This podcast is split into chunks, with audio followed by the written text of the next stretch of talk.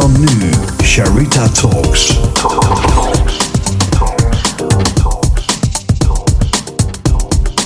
Sharita Talks. Embrace your vulnerability.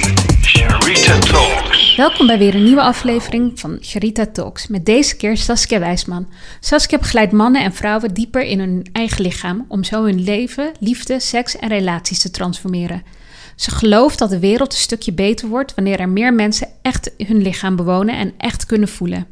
Haar wens voor iedereen is om zich innerlijk vrij te voelen, in contact te staan met je eigen essentie en om in vrijheid, liefde en seksualiteit te kunnen beleven. Deze mooie vrouw is op de wereld om je hiermee te helpen. Saskia heeft een lange weg afgelegd naar waar ze nu is. De weg om zich een sensuele en sexy vrouw te voelen, naar een mooie bewuste relatie, naar diepe intimiteit en verbinding. De weg om haar waarheid te leven, naar orgastische heerlijke seks, steeds meer en dieper landen in haar lijf, in haar hart en niet in haar hoofd. Van haar 15 tot en met 25 kampte ze met vaginisme. Haar lijf schoot letterlijk op slot en deed pijn. Ze voelde weinig, geen pleasure. Ze kreeg het maar niet voor elkaar om een orgasme te krijgen. Ze was elke winter down. Daarnaast was ze ook succesvol in de reclamewereld, maar voelde door een burn-out heel duidelijk dat dat niet haar wereld was. Maar wat dan wel? Ze had geen flauw idee. Ze was tien jaar vrijgezel, durfde niet over haar gevoel te praten. Ze had een behoorlijk angst voor diepe intimiteit, zowel seksueel als echt haar hart laten zien, terwijl dat was wat ze het allerliefste wilde. Haar leven opende toen ze in haar lijf kwam. Ze ontdekte energiewerk en ging bewust in haar seksualiteit duiken. Haar lijf opende. Toen haar lijf begon met openen, kwam eerst alle opgestapelde pijn eruit.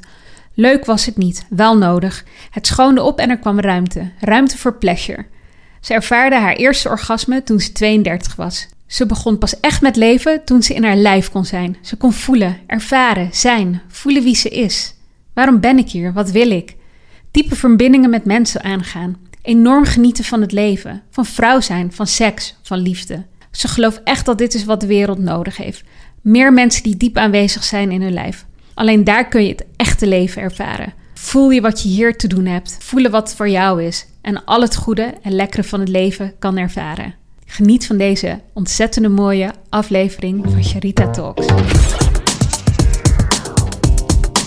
Sharita Talks. Embrace your vulnerability. Sharita Talks. Saskia, welkom. Super leuk om je in de podcast te hebben. Ja, dankjewel. Echt Leuk om hier te zijn. Dankjewel voor de uitnodiging. Ja, ja, jij ook bedankt. En, en ook wel grappig, wij zien elkaar dus nu voor het eerst, voor de luisteraars. Wij kennen Ja. elkaar via Instagram. Met DM al wat langer. Ja.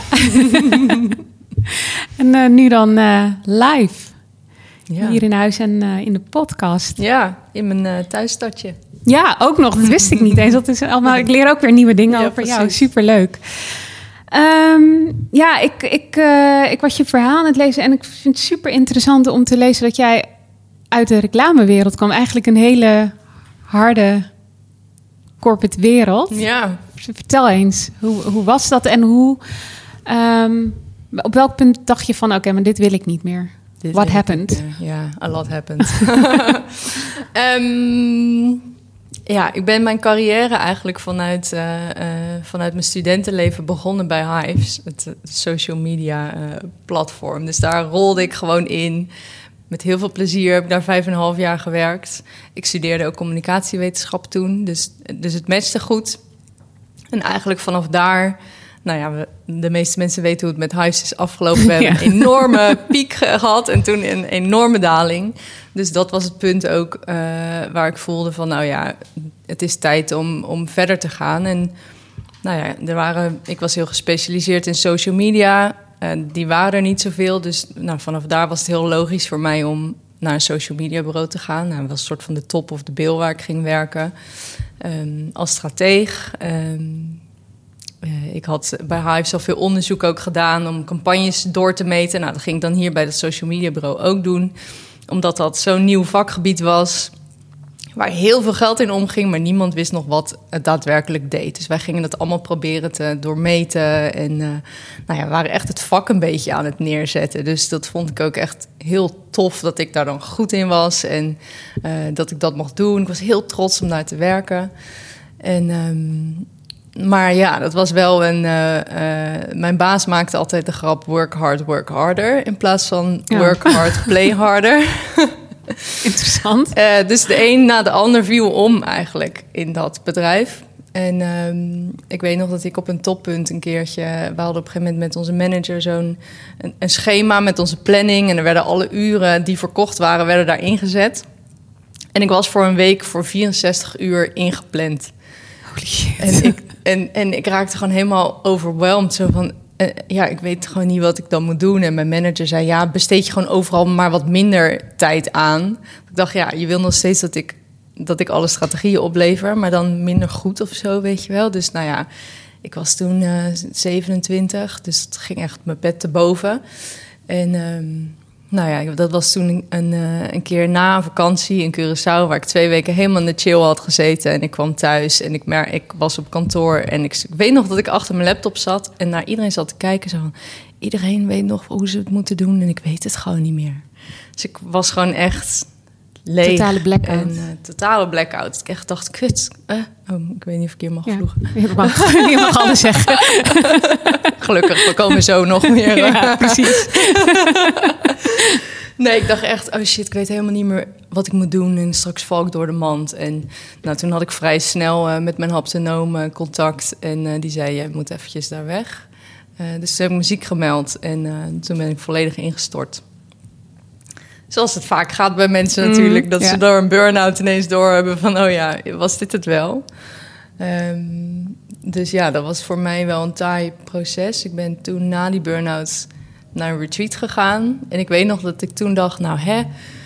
ehm, als ik daar naartoe ga, dan ben ik soort van klaar, weet je. Er spelen wel wat dingetjes en dan ga ik een retreat doen... en dan, dan ben ik helemaal geheeld.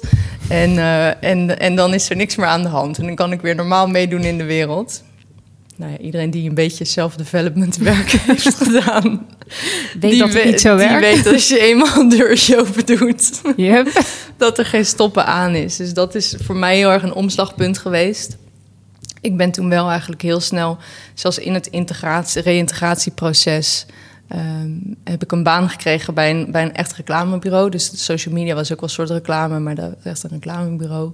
Ehm, en daar, daar voelde ik het na een paar maanden weer gebeuren. Dus en toen was voor mij echt het punt dat ik dacht: oké, ik kan dit wel goed, maar ik moet er te hard voor werken.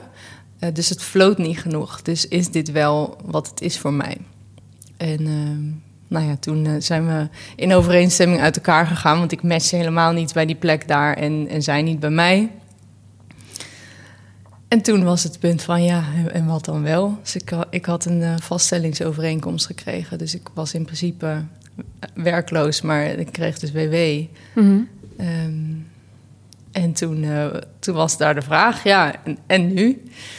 Maar ja, toen werd ik door allerhande reclamebureaus benaderd... met echt de meest vette posities van... ja, wil je manager van een social media team worden? En mijn ego dacht echt, wauw, oh, oh ja. En echt iets diep, diep in mij, die zei echt van... als je nu niet de tijd neemt om te gaan voelen... dan gaat het nooit meer gebeuren. En dan, en dan zit je inderdaad over tien jaar nog in een of andere... Zit je, ben je partner bij een of ander bureau. En ik voelde gewoon van, nee, ik moet... Ik moet eh, ik moet dat niet gaan doen. Ik moet even het niet doen. Maar echt tot drie keer toe nee zeggen tegen dezelfde functie. Dat ik echt dacht, als je het nog een keer vraagt, zeg ik ja, weet je Ja, wel. ja, ja. Dus ehm, ja, en toen ben ik gaan freelancen. Want Ook- hoe oud was je op dat Toen was ik eh 30, denk ik. Ja, toen ik, toen ik werkloos was, was ik 30. Ja. Ik weet nog dat ik mijn verjaardag ging vieren. Dat ik dacht, nou, heb ik, heb ik echt iets om te vieren? Maar ik was, ja, het voelde wel goed. Ik was wel trots. En ehm, ehm, nou, toen ben ik gaan freelancen in de reclamewereld. Op een super fijne plek terechtgekomen. Echt een heel lief, fijn bureau waar ook bewuste mensen werkten. Dus weet je, de MD had daar kristallen op de, op de Oh, kamer nice. liggen. En zij hadden een, eh, een, eh, een samenwerking met de School of Life. En daar was ik vroeger vrijwilliger geweest. Dus ik voelde me helemaal thuis. Dus dat was weer zo'n punt dat ik ehm, ja, aan het bewegen was tussen wat wil ik nou echt en, en wat niet. En ehm, nou ja, ik werkte dus als freelance strateeg. En eh, ehm, ja, ik wist op een gegeven moment, ik had een gesprek met vriendinnen. was zo rond, rond eh, Sint, rond kerst. En ehm, toen hadden we zo eh, van die kaartjes met vragen erop. En ik kreeg de vraag, waar ben je bang voor, voor in het nieuwe jaar? En toen zei ik van, eh, ik begin het- inmiddels een beetje eng te vinden. Dat ik wel heel goed weet dat ik dit niet meer wil, maar dat ik nog steeds niet weet wat wel. En dat is een turning point, point voor mij geweest. Omdat toen een van die meiden aan tafel, die zei zo doodleuk... hè, maar jij moet toch gewoon seksuoloog worden? Echt alsof dat de meest logische, Nice. logische antwoord van de wereld was. En ik echt zo, nee joh. En alles in mij was echt zo, oh, she might be right. En ik dacht, nou, dit vind ik echt raar en groots. En dat was voor mij privé heel erg een thema eh, wat speelde. En waar ik gewoon heel veel mee bezig was en heel veel over praten en heel gepassioneerd over was. Dus voor haar was dat heel logisch dat ik daar iets mee deed. Ik had er nog nooit over nagedacht dat ik op dat gebied ook eh, ja, mijn werk kon maken. Dus dat, en uiteindelijk was een ander vriendinnetje die zei: Het heb ik al vaker tegen je gezegd, maar dat was bij mij nog helemaal niet binnengekomen. Ehm, maar dat is het punt geweest dat ik voelde van, oh ja, daar moet iets, eh, ik, mag, ik mag die richting in gaan bewegen en dan zoeken hoe je dat gaat doen. Dus heb ik een hele mooie opleiding gevonden. Ehm, nou, dat was inmiddels ook weer een jaar verder. Maar toen zat ik dus bij dat ene reclamebureau. Ehm, daar freelance ik nog Ja. steeds. En toen ging ook mijn opleiding beginnen. En eh, zij wilde dat ik drie dagen in de week stratege zou, zou blijven daar in dienst. En dan de rest van de week mocht ik, eh, mocht ik studeren. Wat een fantastisch aanbod was natuurlijk. Want ik voelde me daar super thuis. Het waren lieve, bewuste mensen. Dat ik dacht, zie je, nu heb ik het leuke van de reclamewereld. Maar ook, maar ook het, de liefde van de mensen erbij die ik ontzettend miste. En ehm, toen heb ik dat niet gedaan. Echt met tranen in mijn ogen. Omdat ik echt voelde, ja nee, want dan gaat daar de, de focus naartoe. naartoe. En, eh, en eh, ik, wil dat, eh, ik wil dat mijn studie op nummer één eh, komt te staan. Dus ik heb echt zitten huilen. Daar ben ik, ik ga het toch niet doen. En ik, maar ik hou van jullie. Oh. Dus voor mij is dat echt inderdaad, dat was het echt weer, dat ik dacht, oh, ik word weer getest, weet je wel. Of ik, of ik wel echt de andere kant op wil gaan, of dat ik toch, toch nog ook in deze wereld wilde blijven. Want ze, zij vonden het te gek ook wat ik ging doen. En die zagen ook nog wel de overeenkomsten ergens met, met nou ja, hoe ik dat kon gebruiken. Maar ehm, ja, toch niet gedaan. Daar is wel echt moed voor nodig. Ja, Om dan toch te blijven staan voor je visie, voor wat je voelt, ja, eh, wat je de wereld kan brengen. Of gaat brengen. ja, Want uiteindelijk heb je die stap gezet. ja. Ik ben het gewoon maar gaan doen. Je bent het gaan doen. Wat, wat is het eerste waar je mee begonnen, eh, begonnen bent? Eh, De eerste stap, zeg maar. Ehm, nou, eigenlijk voordat ik dit realiseerde, toen was ik op een energiecursus terechtgekomen. Dat ik echt de eerste keer dat ik daar zat, toen dacht ik echt, waar heb ik me nou weer voor opgegeven? Oh jee, mensen hebben het hier over kleuren en aura's en, en dit is toch niks voor mij. Dat was precies eh, het moment dat ik eh, dat mijn baan ook stopte, eh, dat ik werkloos werd. En uiteindelijk heeft dat heel veel voor mij geshift en voelde ik dat mijn lijf aan het veranderen was. Dus dat was eigenlijk voor het eerst dat ik, dat ik meer ging voelen. En ik denk dat dat heel belangrijk is geweest om die studie te gaan doen. Eh, die studie was echt eh, eh, coaching, een coachingopleiding op het gebied van liefde, seks, relaties.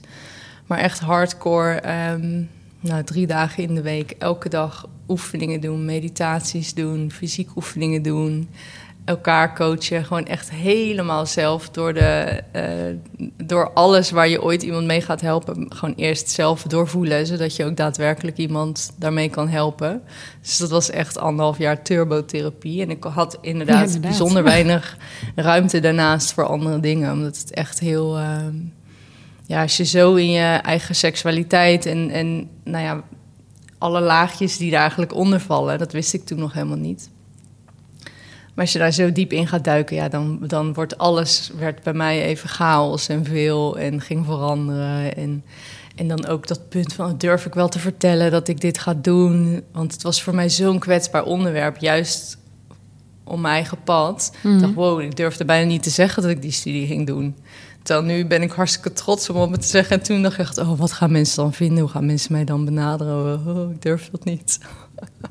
Het is bijzonder, want het- dat is wel bijzonder dan. eh, Terwijl je het wel heel sterk voelde. Ja, En tegelijkertijd je ego waarschijnlijk een...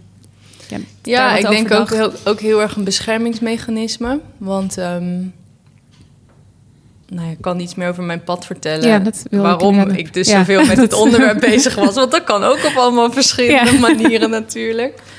Ehm, maar ja, ik, eh, ik weet nog dat ik... ehm, nou, toen ik jong was, dat ik... Of nou ja, op een gegeven moment 15, 16, 17... Dat, dat vriendjes, vriendinnetjes een beetje bezig waren met zoenen, met, met, vriend, eh, met seks begonnen en zo. En eh, nou bij mij stroomde dat helemaal niet. Ik kon sowieso eigenlijk niet echt iets voelen. Ik kon pleasure niet echt ervaren. Ehm, en ik weet nog dat ik, dat ik echt zo dacht: van, nou, het lijkt wel alsof iedereen die spelregels heeft gekregen, maar ik niet. Want ik, nou ja, het is gewoon niet, seks is gewoon niet voor mij. En ehm, dat was een paar jaar, dat was gewoon mijn overtuiging ook.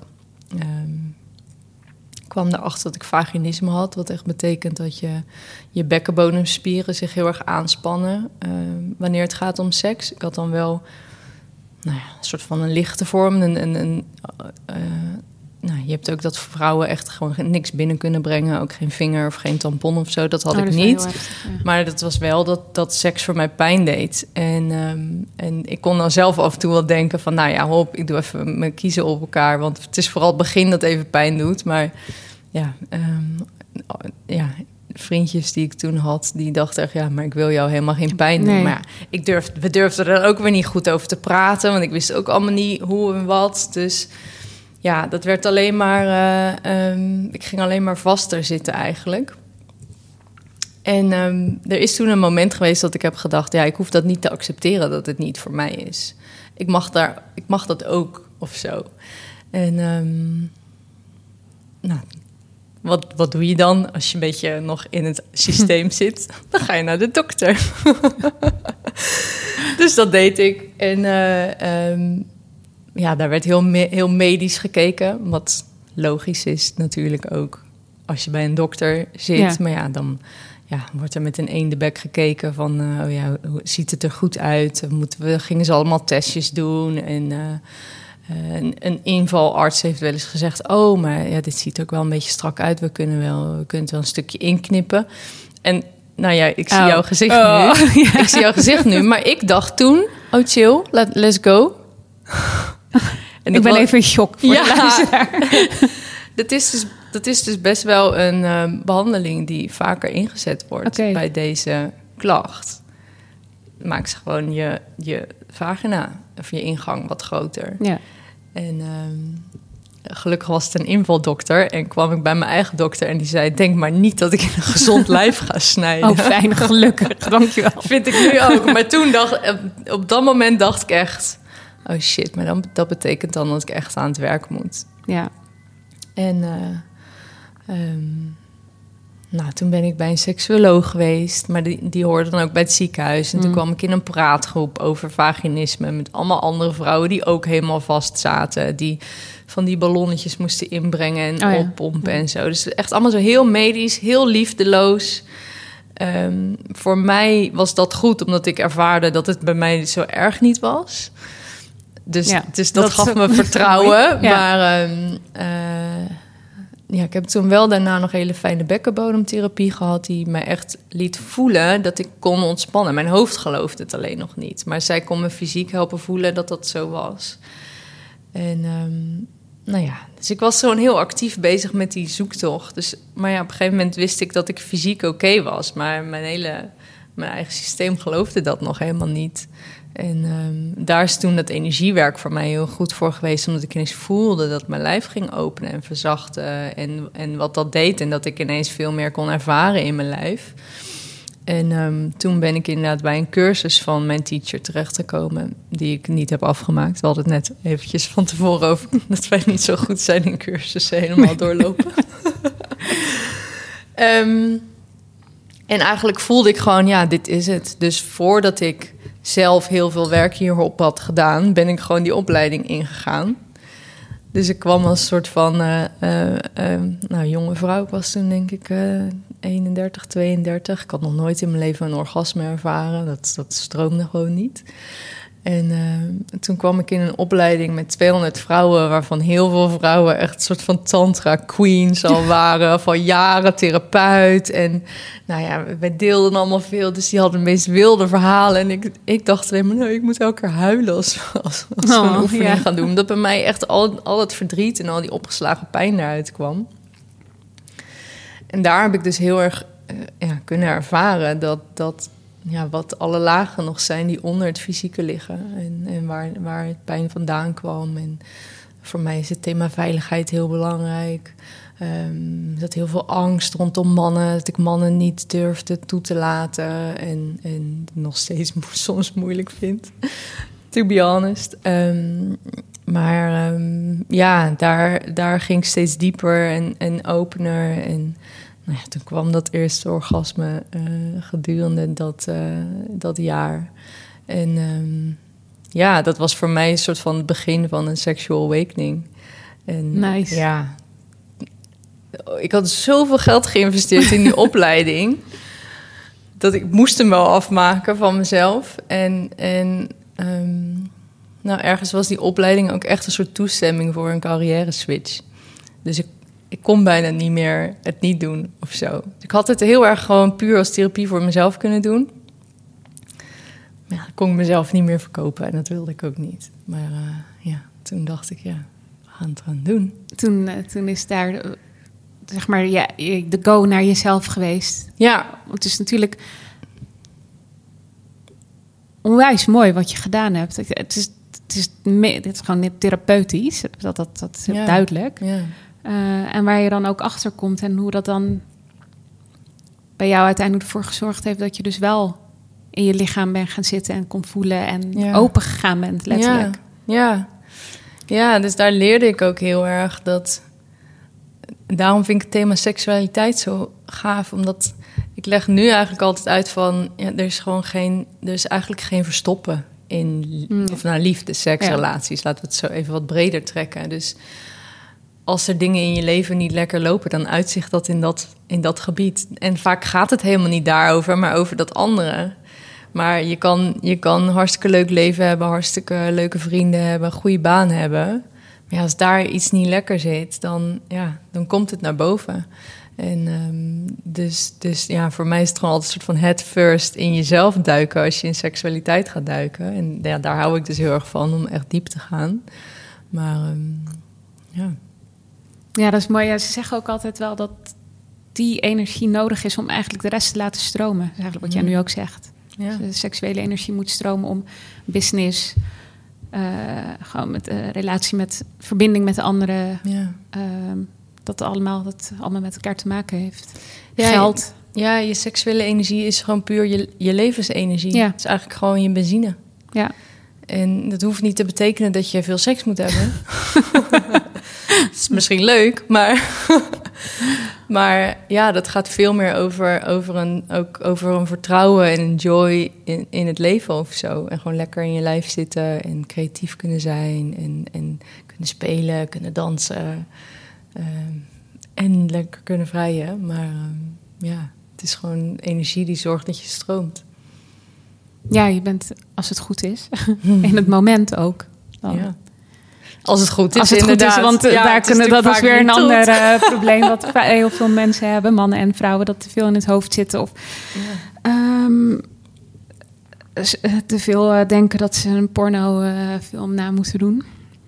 Ja, het is natuurlijk een onderwerp waar zo weinig over gepraat wordt, waar we zo weinig Taboe. echt van leren. Ja. Dus heel veel mensen leren ook van tv en van porno hoe het, hoe het moet. En ehm, nou ja, wat, wat bijvoorbeeld ook heel interessant is, ik heb met mijn vriend toen een keer een podcast eh, Mhm, over superleuk. seksualiteit opgenomen.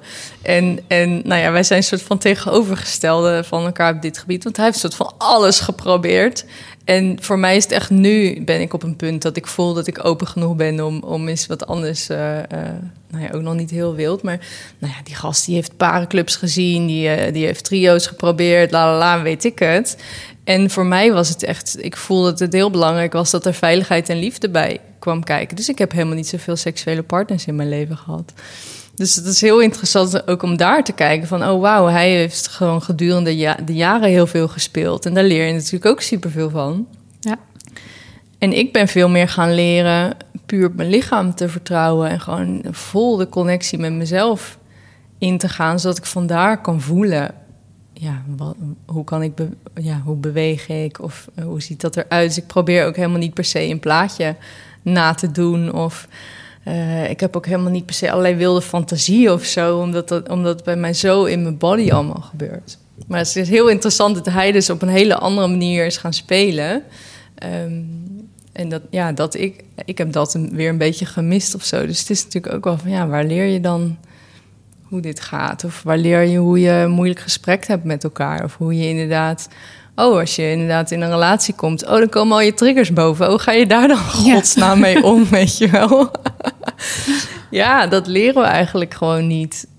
Terwijl dat zo de kernpunten van het leven zijn. En, en de kwetsbaarste dingen. Ja. Dat je echt soms, soms denkt dat alles kan instorten als je iets uitspreekt. Ja. Uh, ja. Ja, dus... dat is herkenbaar, denk ik, voor iedereen is dat herkenbaar. Helemaal op dit onderwerp. Um, wordt er vaak niet open gecommuniceerd met elkaar. De behoeften worden niet uitgesproken. Nee. En voor vrouwen is het natuurlijk heel. Die, juist, die gaan juist meer vanuit uh, het lichaam en gevoel. En um, daarmee nodig je de man ook. Uh, dat, nodig je de man ook uit en, en, en ma maak je hem ook open, zeg maar. Mm -hmm. En dat komt mm -hmm. echt vanuit de vrouw. Ja, via je lichaam. Ja. ja. ja. Dat is, en dat is zo mooi als dat, als dat kan, als dat mag. Ja, en als Bij de juiste dus de, persoon. Ja, en als er dus ook de ruimte, de openheid en het bewustzijn bij, bij is. En um, dat heeft ook weer heel erg te maken met hoe je in je vel zit, hoe je dag is geweest. Uh, hoe het even samen gaat. Weet je, wij hebben ook fases dat we inderdaad onwijs diep connected en, en ja, bijna een soort van energetisch seks hebben. En andere momenten is het veel meer fysiek. Uh, en, en is het wat minder tantrisch, omdat, mm. we, omdat we even ergens anders in het leven staan. Dus dat is ook wat dat betreft elke keer weer anders met wie je op dat moment bent. Ja, en het mag ook allemaal zijn in dat moment natuurlijk. Ja. Het, uh, mooi, mooi is dat. dat is een mooi uh, onderwerp. Want um, aan het einde van de opleiding, toen wist je van oké, okay, ik, ik ga die kant op. Hoe, um, ben je meteen, je bent je gericht op vrouwen in eerste instantie, toch? Ja, en, omdat ik en... helemaal niks durfde met mannen. Nog steeds niet aan het, uh, op dat punt. nee, nee. Um, nou, als ik heel eerlijk ben, toen ik net klaar was, toen dacht ik zo... Ik wil je even niks meer mee te maken hebben. Ik vond het zo intens allemaal. Ik dacht zo, ik ben heel even klaar. Ik was nog steeds uh, hier en daar aan het freelancen in de reclame. Dus, Oké, okay, dus je had nog een soort van zekerheid. Ik zat, ja, ik zat niet echt meer bij de leuke bureaus, weet je wel. Dus het was echt geld verdienen. Dus ik voelde ook wel van, ik wil dit niet meer. Um, en op een gegeven moment, uh, um, ja, ben ik gewoon gaan coachen. En... Uh, Um, ik begon met vrouwen omdat ik me daar op dat moment gewoon veiliger bij voelde. Dat, dat, ja, daar was ik ook meer in getraind wat dat betreft. Um, wat, wat interessant is dat toen de vragen die kwamen ook dus inderdaad veel meer gingen over inderdaad vaginisme, pijn bij het vrije. Heel erg wat mijn pad uh, toen was geweest. Um, dus dat was ergens heel fijn, soms ook heel confronterend. Dus ik was heel blij vooral dat ik mensen helemaal in liefde kon en veiligheid kon houden in wat er speelde. Um, maar, maar je gaat je ook heel erg vanuit jezelf benaderen, wat soms ook wel eens ingewikkeld kan zijn. Um, en ik merkte ook wel dat ik op een gegeven moment dacht: ja, ik wil niet alleen maar nu de vaginisme coach zijn of zo. Want ik merkte op een gegeven moment dat ik zelf alweer zo aan het bewegen was van ja, dat heb ik ook een beetje achter me gelaten. Dat is helemaal niet meer wie ik nu ben. En, en ik krijg het wel de hele tijd nu uh, op mijn pad. En hoe meer ik zelf weer ging verdiepen in andere uh, ja, cursussen, niet echt meer programma's, ja. uh, retreats. En ik veel meer eigenlijk nog wat meer de tantrische kant op ging. Dat was in deze opleiding ook wel, maar deze opleiding was heel gericht op, op echt seksualiteit. En tantra gaat voor nou ja, de manier hoe ik tantra beleef.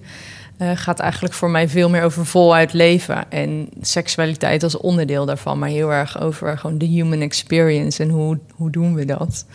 Ehm, nou zijn er allerlei verschillende stromingen in tantra. Dus ik heb voor mezelf, voor mij is veiligheid het allerbelangrijkste thema. Dus ik krijg heel vaak vragen van, oh, weet je een leuke tip voor een tantra retreat hier in Nederland? Ik zeg, nee, ik ben hier nog nooit geweest, want hier vind ik het vaak helemaal niet veilig voelen.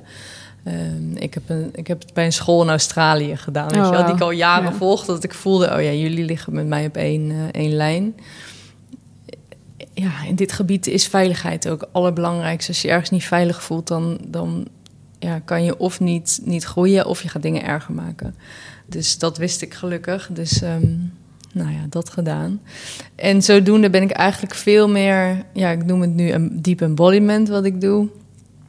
Dat het voor mij heel erg gaat ik vind het gewoon belangrijk dat mensen in hun lijf aanwezig zijn. En je lijf bewonen is niet alleen maar zo hierboven in je hoofd, maar daadwerkelijk in je lijf aanwezig kan zijn, zodat je in het hier en nu bent en zodat je alles kan voelen wat er te voelen valt, dat je dat durft te voelen, zodat je ja, voelt wat is mijn ja, wat is mijn nee, wat wil ik nou in het leven, Eh, moet ik hier naartoe, Eh, wat je allemaal niet met je hoofd kan, kan bedenken. Eh, dus dat is, nou ja, dan uiteindelijk krijg je die cliënten ook steeds meer die op dat pad zitten. En daarin ehm, is voor mij nu Ehm, ik werk nog steeds veel met vrouwen, maar ook met mannen. En de basis is heel vaak polariteit. Dat het inderdaad gaat over je vrouwelijke energie en je mannelijke energie, die we allemaal, allebei in ons dragen. En ehm, eh, ja, hoe kun je daarmee werken zodat je beter samen kan connecten? eh, zowel in relatie als in seks, als in je leven heel vaak gaat het in coachings gewoon over werk en, en Mhm. welke richting mensen op willen. Omdat het heel erg gaat over ja, gewoon heel diep geconnect zijn met jezelf en wat je eigenlijk wil. En, eh, en voor mij is seksualiteit de poort daar naartoe, die ik dan Ja, gebruik. levensenergie. Ja, Ja. ja, en, en ik denk dat, dat bijna alle coaches iedereen dichter bij zichzelf willen brengen. En dat we daar allemaal Mhm. een andere ingang voor hebben. En dat iedereen ook een eigen ingang nodig heeft. En voor mij gaat dat via, via liefde en seksualiteit. Ja, ik, ik, ik zit echt niet, luisteraar, ik kan niet zien, maar ik zit echt helemaal zo te, te luisteren.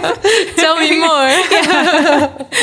Ehm, ja, want die polariteit, dat vind ik ook super interessant. Ik merk ook dat dat eh, steeds meer een, een, een eh, frequentie is die steeds meer, steeds sterker wordt in de wereld, in, in, de, in de lucht, in, in de source. Eh, dat, dat is ook waar, deze podcast, dit, dit idee ontstaan is. Ja, omdat we aangingen op Wij gingen- iets. ja. jij deelde dat jij ging koken voor je, voor je vriend. En eh, dat je dat volgens mij wel vaker deed. En daar reageerde... Dat, daar werd- Dat ik dat heel leuk vond Oh, dat ik je om dat hem leuk te vond. Ja, verzorgen. Ja, ja, dat was het. En daar werd... ehm, zoals ook bij ergens verwacht... eh, op eh, ja, ook niet zo positief op gereageerd. Ja. Ja, ik weet als ik dit soort dingen post... dat ik bij de feministen op een rode knop druk. Dus die krijgen echt error.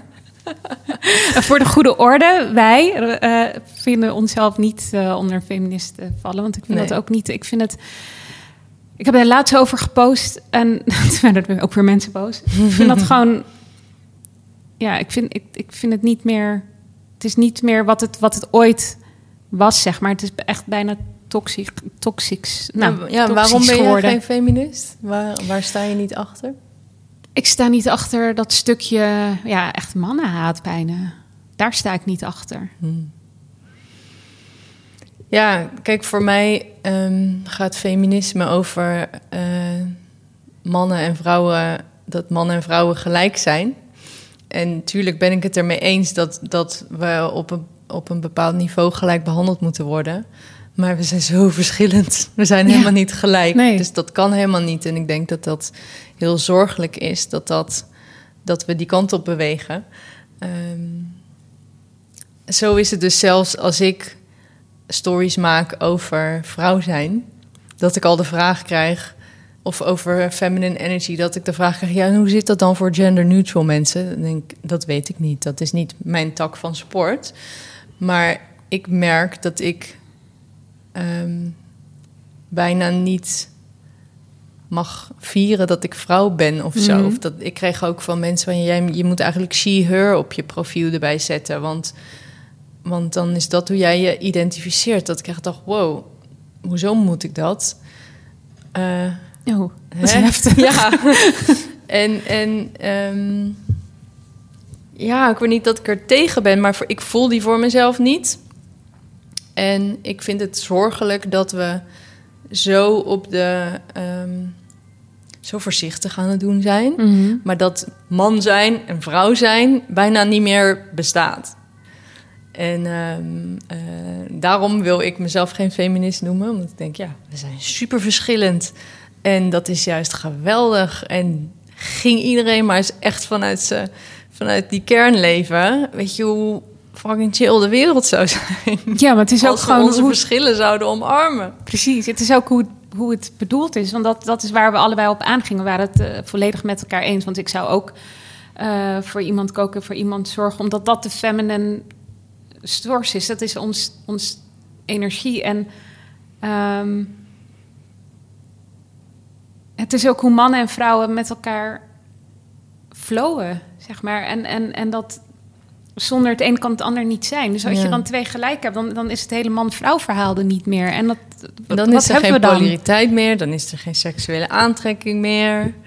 Eh, dus ja, Dan is het gewoon klaar. ja, en het leuke is dat ik ook heel veel reacties kreeg van vrouwen die zeiden: Ik vind het ook heerlijk om te doen. Oh, dat ik dacht, oh, zie je achter de schermen, vinden, vinden heel veel mensen dit leuk.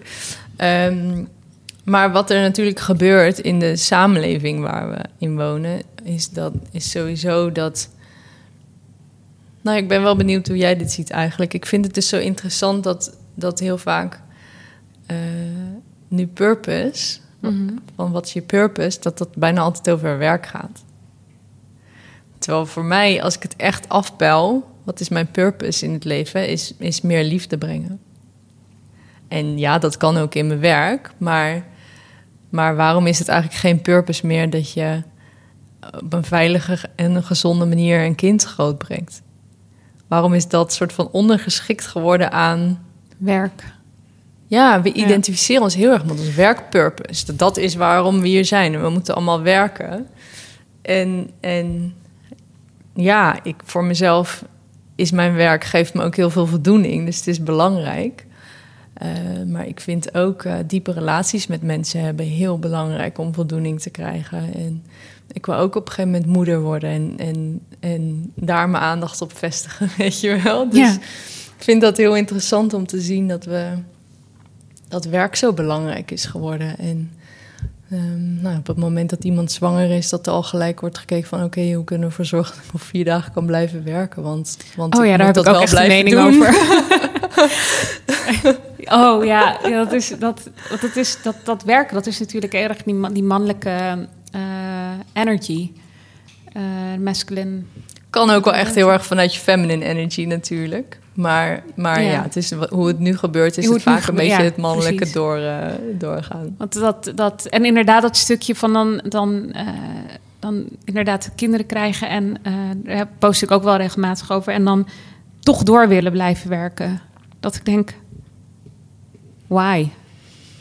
Stap in die, in, in, ja, omarm die rol die je gegund is. Want het is ook niet iedereen gegund natuurlijk. En geniet ervan. En oké, ik voordat ik straks niemand naar mijn podcast luister. Er zijn natuurlijk situaties waarin je als vrouw eh, hè, dat, dat, dat, dat je wel moet werken, omdat er, dat er gewoon Tuurlijk, de situatie zo is dat je Ja. niet, eh, niet thuis kan zitten. Dus dat even als side note. Maar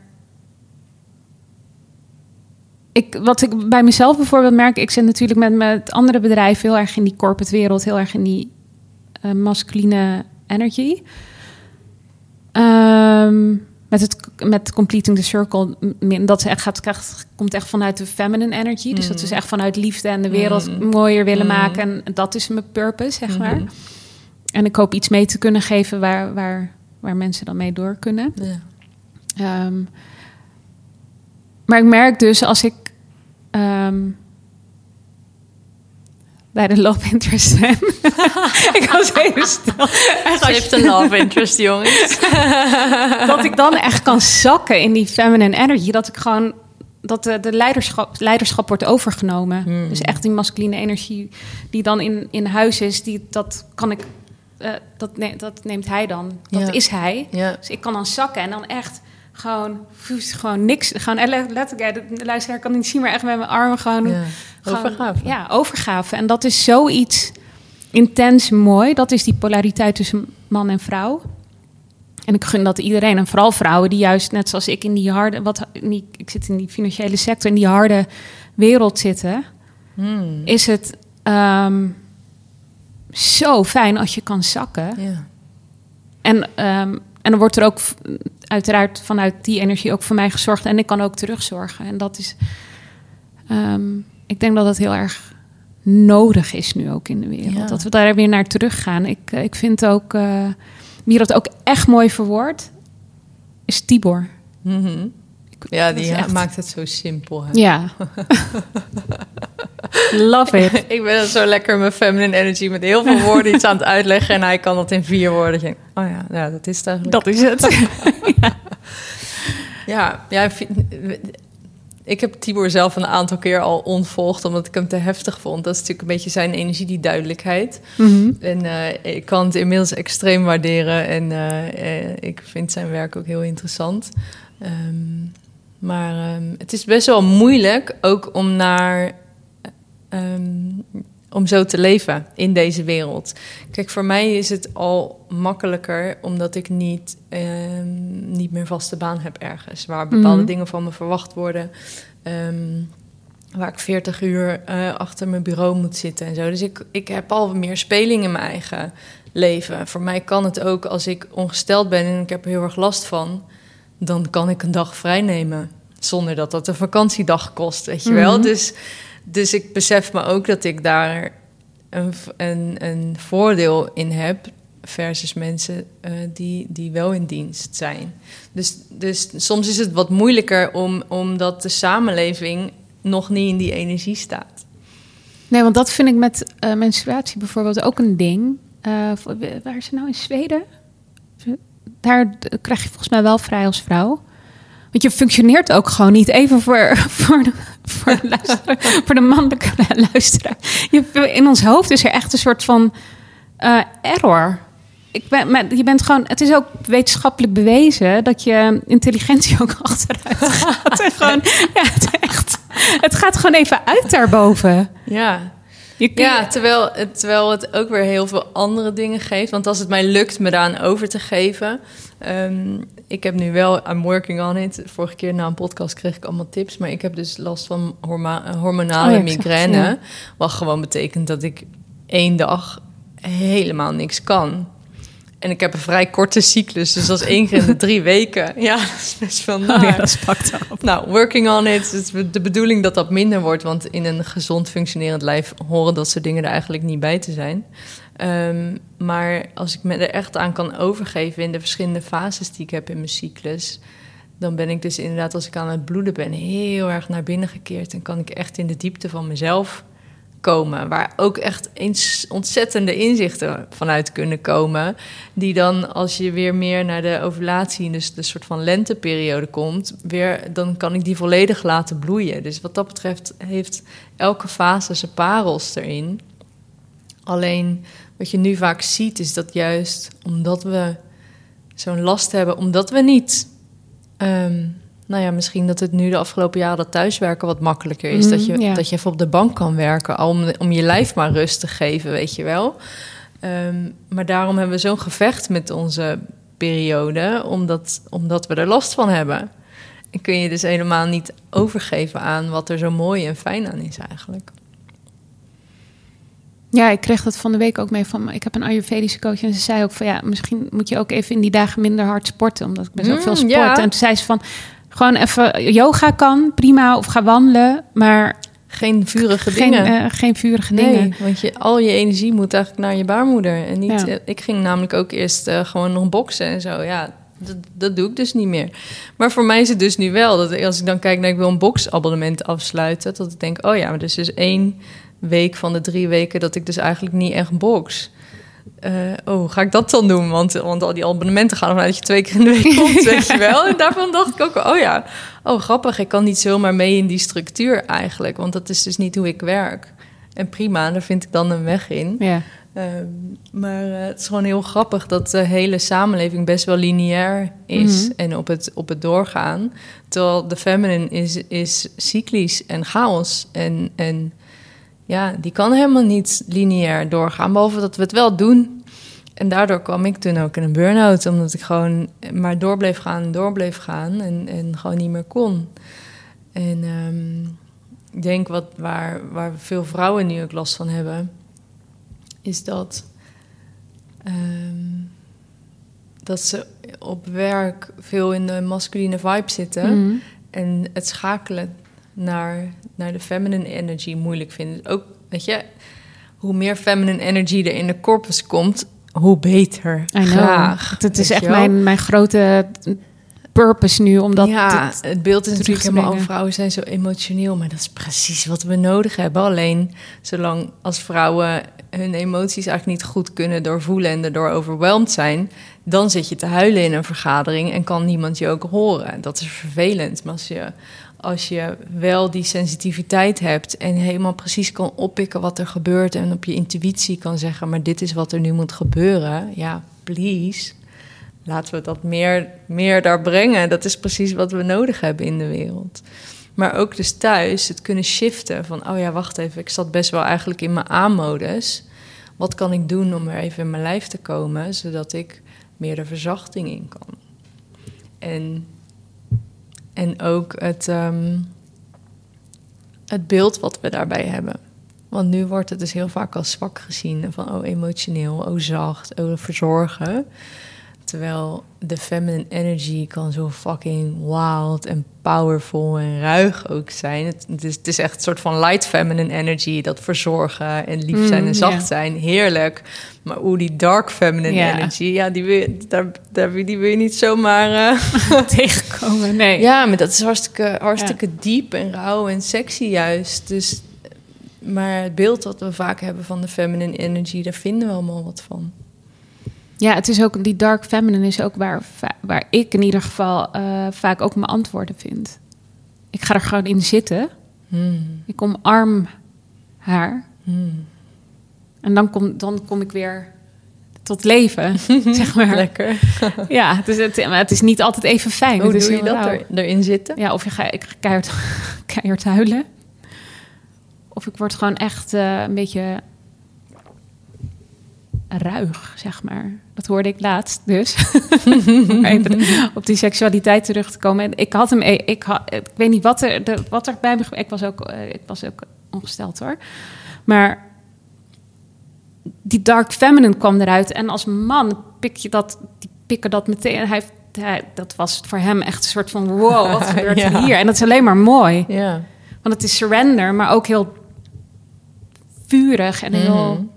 puur. Dat was het ook Ja. vooral. Ja. Of is het? ja, en de dag daarna kun je weer helemaal in je light feminine zijn Ja. en moeten huilen van de seks. ja, Kan ook, ja. leuk om een vrouw te zijn.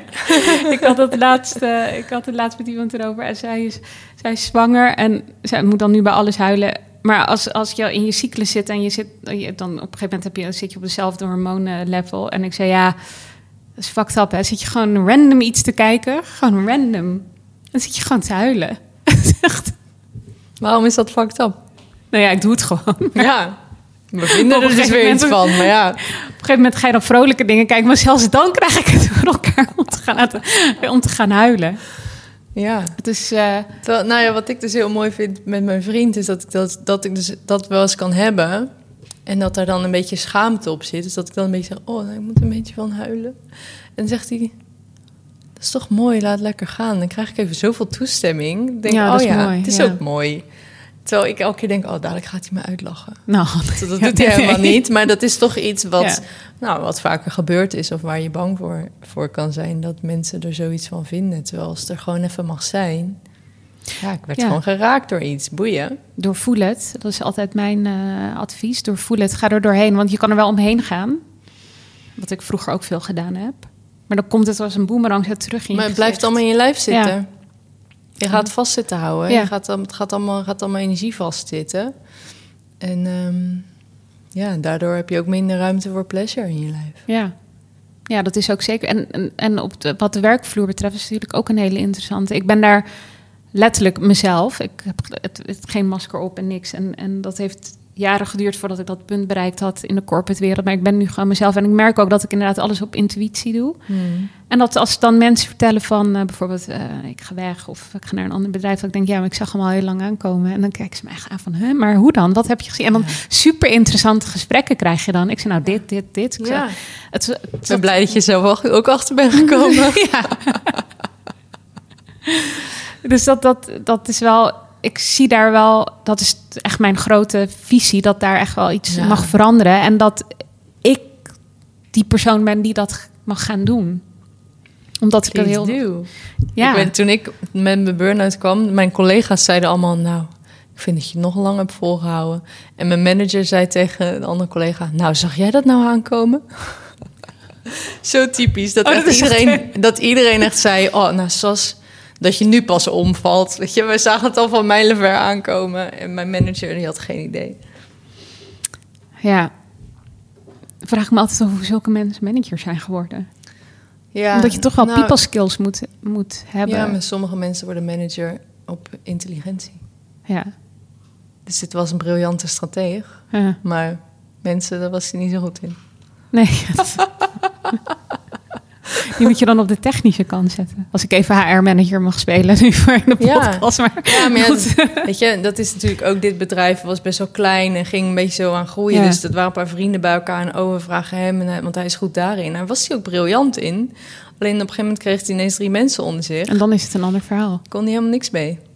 Nee, dat, dat, is, dat, is, dat is dit. Maar ook wat ik bijvoorbeeld gezien heb na ehm, het hele gebeuren van thuiswerken en dan weer naar kantoor gaan. Dat ik denk van, maar ho even, niet iedereen is gemaakt voor op kantoor. Ik ben, en ik bedoel, ik, eh, daarom ben ik ook uit loondienst gaan. Ik, onder andere, er waren meer redenen. maar eh, mijn kantoorruimte, ik word gewoon, het, is gewoon niet, het is niet je brein gaat echt op, op lok, zeg maar. Het is niet creatief.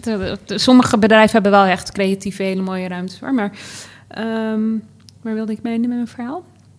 Oh ja, dat je moet kijken dus naar per persoon wat de behoefte is. Want iemand kan thuis dus veel beter... Sommige mensen presteren thuis veel beter. En die vinden dat veel fijner. En sommige mensen vinden oprecht op kantoor fijn, hè? Dat en kan. wanneer ben je productief? Ik kan Ja. helemaal niet acht uur per dag pro- productief werken. Niemand. Nee, dat is echt een ja, illusie. Dat kan ik, als, niemand. als freelancer moest ik wel, ging ik wel acht uur per dag moest ik schrijven. Ja, dus ik Ja. probeerde wel een beetje te shiften met oké, de focusdingen dan eerst. Maar ja, dat kan toch eigenlijk gewoon helemaal niet. Ja, denk ik nu. Nee, maar het kan maar, ook niet. Maar ja, toen dacht ik wel dat het moest kunnen. Ja, maar het is volgens mij ook bewezen dat het mens, het menselijk brein kan het helemaal niet, niet aan. Nee. Nou ja, en dan is er dus ook, er is, er is weinig ruimte voor de balans tussen de masculine en de feminine, die we dus Ja. ook allemaal hebben. Dus masculine in werk gaat heel erg over, over eh, eh, doelen, ehm, eh, richting, leiderschap. Ehm, dus dat is een kader, zodat daarbinnen eigenlijk de feminine heel erg in, in creatie kan gaan en, en kan voelen. En dat heb je in je werk ook nodig. Had ik als stratege eigenlijk had ik, had ik dat ook. Had toen nog geen idee over masculine en feminine energy. Maar ja, daar was het ook op het moment. Een strategie is eigenlijk het masculine kader wat werd geschetst. Waarbinnen dan de creatieven helemaal een campagne konden gaan bedenken. Dus dat was eigenlijk ook al. Daar maakte ik het masculine framework. Waarin creatieven helemaal los konden gaan. Als dat framework er niet was, dan werd het chaos dan komt er uiteindelijk niks. Want dan was het, oh, maar dit is ook nog leuk. Of we kunnen dat Ja, ook nog doen. En dan doen we dat nog. En dan was ik dat ik zei, eh, nee, heel eventjes nog terug naar de doelstellingen die we moeten behalen. Ik heb hier een kader voor jullie gemaakt. Daarbinnen moet je blijven. Dan, oh ja, wacht, we komen weer terug. En, eh, en nou ja, zo werkt het. En dat is dus ook heel erg die energie die je echt allebei nodig hebt. Zeker, want anders wordt het natuurlijk echt grote puinhoop. Ja, Of tenminste niet die puinhoop, maar dan is het gewoon... Dan zit je te veel in de flow, zeg maar. Alleen maar feminine energie, Nee, dan, wordt er, dan gebeurt er helemaal niks. Nee, nee. Dan word je ook een beetje zo luiig eh, of zo. Of Ja. oh, dit kan nog, oh, dat kan nog. Lekker fladderen. Eh, ja, nee, je hebt ook die kaders nodig. Mhm. Ehm, die, die mis ik dus wel eens af en toe. En dat is dus het interessante ehm, wat jij net zegt over... eh, dat je bij je love interest voelt dat je automatisch heel erg in de feminine eh, ja, kan. gaan. Wat dus heel interessant is, vlak voordat ik mijn eh, vriend ontmoette, toen was ik echt helemaal, voelde ik me echt superkrachtig. Had ik zoveel werk op mijn masculine en mijn feminine gedaan, dat ik echt mijn inner masculine, hoe ik dat dan eh, noem, die was echt heel sterk. En ik zorgde voor mijn eigen veiligheid, voor mijn eigen structuur. En toen, ehm, ik, ik leer ook altijd aan cliënten van, ja, liefde gaat niet over my other half. Want dan zit er neediness in. Dan heb je iemand nodig om je bepaalde dingen te geven. Kun je voelen, ervaren dat je heel bent van jezelf. Mhm. En dat er een ander heel iemand naast je staat. Dat je echt in vrijheid kan verbinden. En dan kun je yearning hebben naar... Oh, ik wil alle liefde van de wereld, alle seks van de wereld, alle whatever. Maar niet van, oh, jij moet dit aan mij geven... zodat ik mij compleet Ja. voel. En wat is, wat is heel interessant is, is dat ik weet dat allemaal. En toch eh, ontmoet ik toen mijn vriend. En nou ja, we hebben een fase 1 en een fase 2. In fase 1 zat, zat onze polariteit ook nog niet zo, eh, zo heel goed. In fase 2 was dat, eh, was dat een stuk beter, is dat een stuk beter. Maar daarin ben ik zelf eigenlijk ook weer een beetje uitgeschoten in, in volledig die feminine en, en zo diep verstrengeld raken met elkaar. Dat ik nu ineens merk, wow, ook voel me helemaal niet meer zo heel krachtig. En ik ben even dat stukje vergeten wat ik Oh, altijd ja. leer aan Oh, iedereen. interessant. Oh ja, wacht even, ik zit vol in de feminine. Waar is mijn masculine ook alweer? En ehm, het is wel interessant, omdat ik dus ook al best wel lang aan het broeden ben op een programma hierover. Dat ik dacht, zo, ik moet even jezelf nog helemaal doorheen. Maar ja, dus, dus die polariteit is heel prachtig, maar zorg ook altijd voor je eigen polariteit. Ook in partnership. Ja, dat is echt een, dat is een hele mooie les voor en mannen en vrouwen. Ehm, sowieso ben ik het totaal met je eens dat je heel bent van jezelf en, en dan iemand ernaast. En niet wat je inderdaad heel vaak hoort. Ik zoek mijn andere other half. Ja. ja. You Dat, eh, complete me. Ja. ik, ik complete mezelf. Ja, Complete nou ja, maar ook weer niet heel erg in de independent bommen. Nee, nee, want- nee, nee, nee, want niet dat zo, is weer nee. het andere uiterste waarin Nee, maar meer zelfliefde. Ja, Dat. ja, en dus voelen van, oh, ik kan ook voor mijn eigen veiligheid zorgen. Ja. En ik kan mijn eigen eh, richting bepalen. En ik wil hem ook samen. Ja. En als je kijkt naar mijn werk met vrouwen en mijn werk wat ik, wat ik persoonlijk doe, daar is die inner masculine super belangrijk. Voor mij werkt het ook om het zo te zeggen. Je, masculine, feminine energie is eigenlijk gewoon yang en yin energie. Maar voor mij werkt deze beeldspraak omdat ik een soort van een, een echte innerlijke man voor me zie. Die voor mij gaat staan en hoe ziet hij er dan uit? En die laat ik met mijn innerlijke vrouw relateren. Dat is een inner union die zij eigenlijk hebben samen. En ehm, in, in oefeningen in een programma dat ik heb gedaan, hebben we ze ook eh, op kussens tegenover elkaar gezegd. Dat je echt je, op de ene keer zit je op je kussen van je innerlijke vrouw en ga je praten. En dan, en dan ga je op het kussen van je innerlijke man zitten, zodat ze een gesprek kunnen hebben. Maar als je dan als vrouw een mannelijke partner hebt, heeft je mannelijke partner heeft ook een innerlijke man en een innerlijke Mhm. vrouw. En ehm, dat vind ik heel interessant in het, in het mannenwerk. Eh, dat ik die innerlijke vrouw daar eigenlijk helemaal niet zoveel zie. Terwijl juist Oh, dat is interessant. ja, dat heel mooi is om voor, voor een man om die verzachting en, die- en die emoties te kunnen doorvoelen vanuit de feminine energy. Kijk, ik ben er niet bij, al die mannencirkels, dus ongetwijfeld zijn er heel veel plekken waar dat heel mooi gedaan wordt. Maar ik heb nog nooit iemand over zijn innerlijke vrouw gehoord.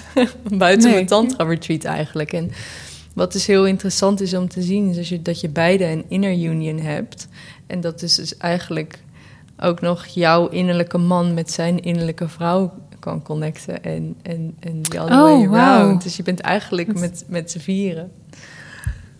Maar dan wordt, dat wordt het ingewikkeld. Maar Super interessant.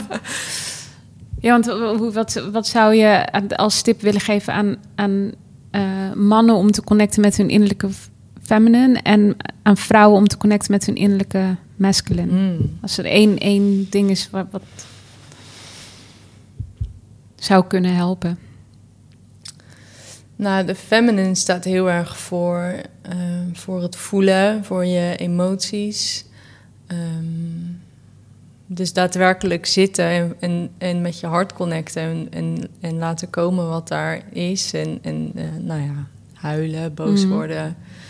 Ehm, vanuit je eigen masculine voelen dat het veilig is dat dat kan. Dat is natuurlijk ook echt nog wel een ding voor mannen. Die krijgen zo geleerd van je mag niet Mhm. huilen. Of, ehm, maar ja, ook, eh, dus dat echt heel erg met jezelf eerst oefenen... voordat je dat per se ook in partnership altijd laat zien. Want dan komt er weer een extra lading van hoe gaat het ontvangen worden.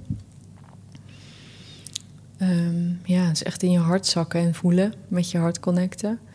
En voor je inner masculine, dat, dat voor mij gaat het heel erg over het leiderschap en je, en je veiligheid.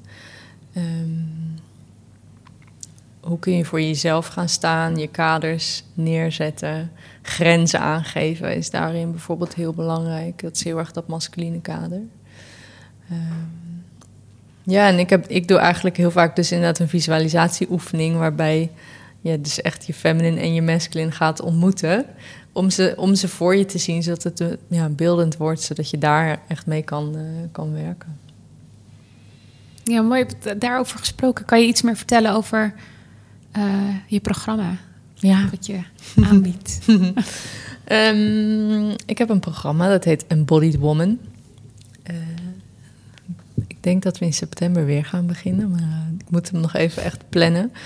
Ehm, en Embodied Woman is voor mij eigenlijk, ehm, eh, nou ja, wat ik in heel veel van mijn coaching trajecten terug zag komen, heb een soort van de basis daar, daarin gegooid. Ehm, en de belangrijkste onderdelen zijn safety, veiligheid voelen, ehm, je emoties helemaal kunnen doorvoelen en dan je seksuele energie kunnen laten stromen. En dat gaat dan allemaal aan de hand van die mannelijke, vrouwelijke energie. En, en nou ja, hoe heb je die nodig? We gaan echt alle emoties doorvoelen, maar pas als je je veilig voelt. Want ja, anders nou, hadden we het over gehad, anders gaat het niet goed. Eh, er zit een stuk in waarin we dat, da- daadwerkelijk de anger in zijn gaan voelen. Die is nou, een soort van de moeilijkste emotie, waar vaak heel veel andere laagjes nog onder zitten. Maar daar kunnen we vaak een beetje bang van, van zijn, omdat het een beetje destructief kan voelen. Maar ook heel erg, oké, hoe ziet gezonde masculiniteit er dan uit? En kun je die ontmoeten in jezelf? En nou ja, helemaal ja, proberen die energie meer te laten flowen. En embodied woman betekent voor mij eh, ja, dat mensen echt thuiskomen, vrouwen, thuiskomen in hun lijf, zakken, voelen. En van daaruit eh, ja, stappen zetten. Voor, voor mij is het echt een soort van basis die elke vrouw zou moeten, moeten kunnen. Ehm, dus eh, iedereen van harte welkom om mee te doen daarin. Eh, we hebben een mooie groep van 12 gehad vorige keer. En nou ja, de resultaten waren echt zo gaaf om te zien. Alleen al in hoe mensen. ehm, het was dan via Zoom. Mhm. Dat eerst mensen helemaal, heel, heel vaak een beetje verlegen waren. Of alleen maar in de chat iets typten. En nou, er was één vrouw die dan in de laatste sessie in de, in de ondergoed op bed gewoon op de, op de, op Oh, de camera heerlijk. kwam. En lekker zat te vertellen eh, hoe, hoe dat ze zo lekker de grenzen had aangegeven.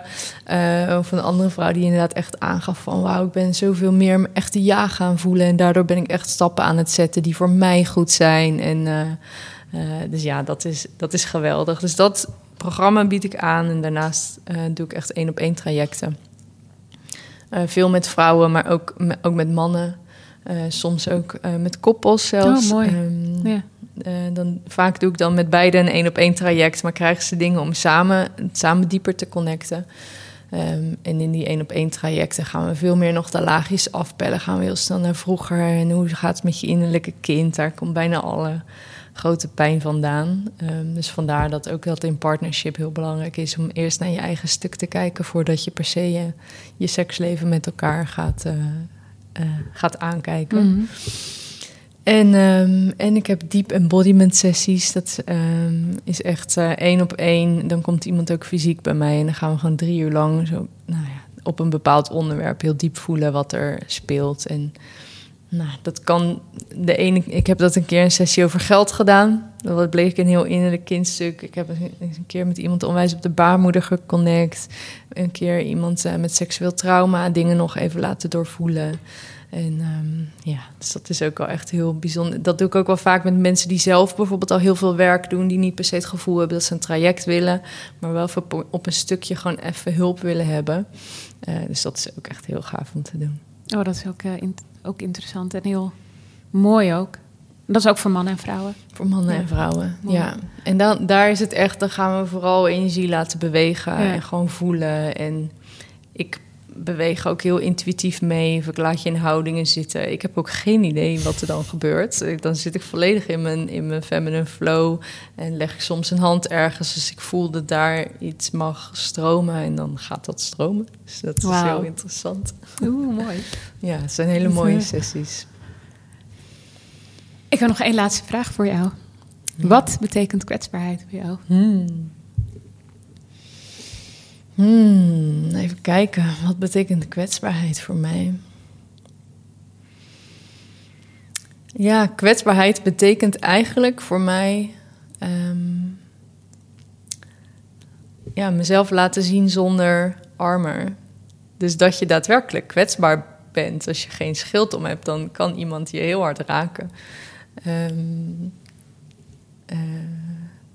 ja, ik zie het echt zo bijna voor me alsof iemand je dan met een speer kan Mhm. raken. Daarom voelt het zo spannend om kwetsbaar te zijn. Maar als je dus jezelf kan laten zien zonder dat schild, is het ook de enige manier om heel diep te kunnen connecten. Ehm, en dat is zo mooi en waardevol dat, dat, ja, dat het zo nodig is. Ehm, ik ben zelf ook mens, dus het lukt niet altijd. Ik vind het ook bepaalde onderwerpen of bepaalde momenten heel spannend. Ehm, maar kwetsbaarheid is voor mij eigenlijk de weg naar, naar authenticiteit en naar diepe connectie met jezelf en met anderen. En ja, dat is voor mij waar het leven over gaat. Mooi. Ja, helemaal mee eens. Hoe zou jij dat benoemen? Wat betekent kwetsbaarheid voor jou? Voor mij betekent kwetsbaarheid echt eh, in verbinding gaan. Eh, in verbinding gaan met jezelf en met de anderen. ehm, Ja. Zonder ehm, voorwaarden. Hmm, I like that. Ja, zonder voorwaarden. En daarmee ook moed eh, toont. Want ja, je loopt, je loopt inderdaad daarmee ook een risico om eh, pijn te moeten gaan voelen. En daarin ook weer in je kwetsbaarheid te gaan staan. Dus het, gaat- het, is steeds, het gaat steeds dan een la- laagje dieper. Ja. Ehm, maar verbinding, ja, verbinding met anderen zonder voorwaarden. Mooi. Ik hou ervan zonder voorwaarden. Ik hou niet van voorwaarden. Nee, we don't need that. Dan zou de wereld sowieso een eh, Ja. heel stuk mooier zijn. Dankjewel. Dankjewel voor je openheid en, en liefde. En. Voor onwijs mooie kennis wat je gedeeld hebt. Hmm, leuk om, eh, om hier te mogen komen kletsen. Met jou, met het prachtige uitzicht. Ja. En, eh, Ja. nou ja, ik ben benieuwd eh, hoe het landt bij mensen. Ja, ik ook. Dankjewel. Dankjewel. Sharita Talks. Embrace your vulnerability. Sharita Talks. Mocht je nou meer willen weten over mijn één op één coaching, stuur me dan een DM via de social media kanalen of stuur een mailtje naar info at en plan een kennismakingsgesprek in. Tot zover deze editie van Sharita Talks. Wil je meer weten? Ga dan naar completingthecircle.nl. Sharita Talks. Embrace your vulnerability. Sharita Talks.